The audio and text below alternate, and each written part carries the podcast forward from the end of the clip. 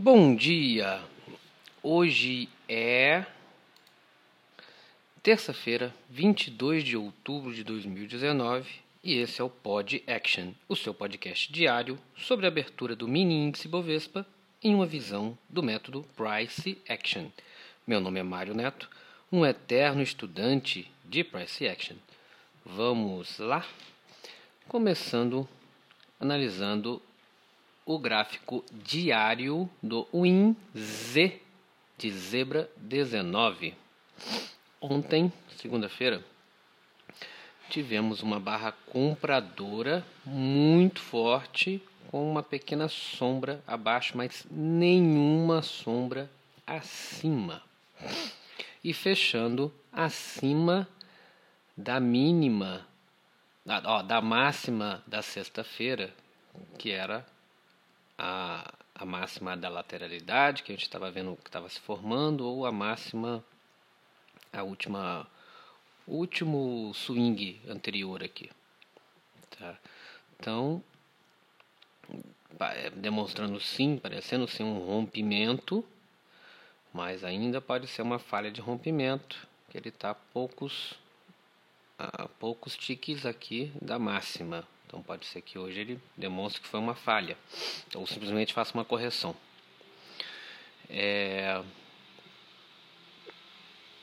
Hum, não chegou a ser um outside bar, mas está sim demonstrando depois de 4, 5 é a sexta barra compradora contra três vendedoras essas três vendedoras sem muita convicção. As compradoras, pelo menos quatro barras compradoras das últimas duas semanas foram barras bem convictas. Então, podemos acreditar que não estamos dentro de uma formando uma lateralidade, sim, dentro de um de um um broad share de alta aqui que pode hoje é, confirmar o rompimento dessas desses swings anteriores. Nos 60 minutos, é, a gente vê que, exceto o início do dia de ontem, é, foram só barras compradoras, tá? Então foi um movimento muito forte ontem, de 1.500 pontos, tá? Em tendência é, o que nos deixa aqui no gráfico de 60 minutos com alguns gaps que a gente vai ver nos, nos tempos gráficos menores. Tá? No 30 minutos, no 30 minutos, a gente, eu digo que um, foi deixado um gap bem forte aqui no 30 minutos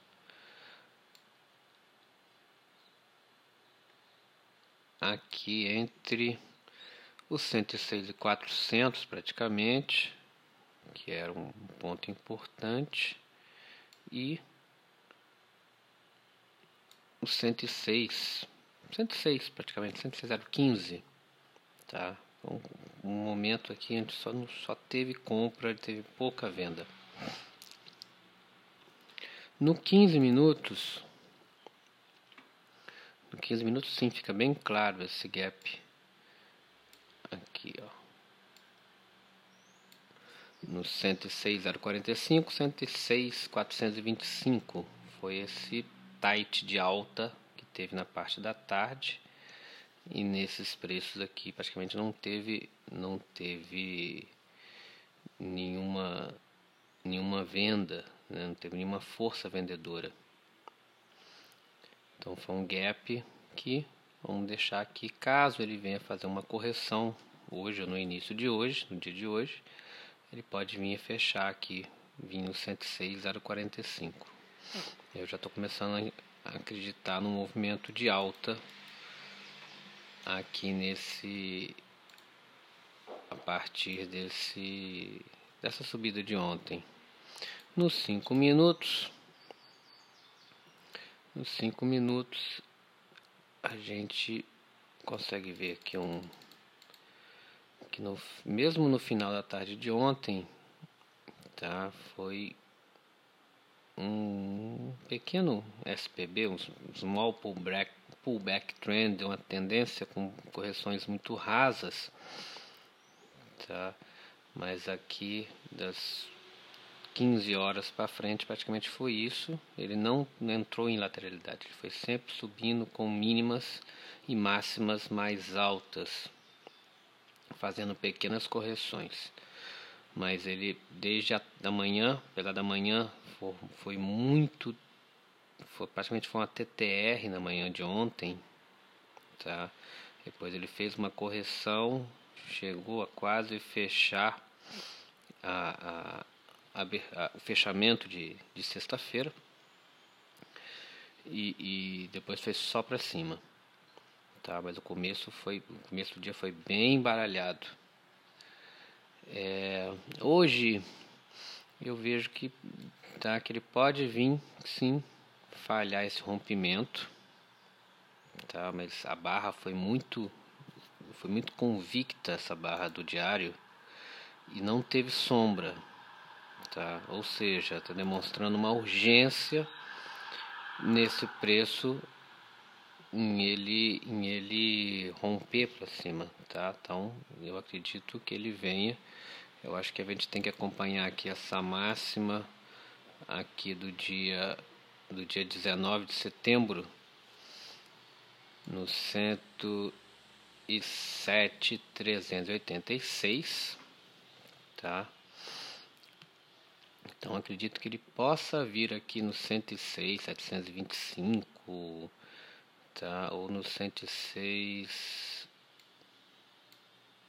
106 765 mais ou menos ele pode vir aqui fazer uma, uma correção aqui para baixo, mas eu acredito que ele vai fazer uma correção para baixo e vai subir. Se ele vai subir, vai romper essa máxima do 386, aí pode ser que ele faça uma outra barra compradora muito forte aqui, confirmando esse rompimento.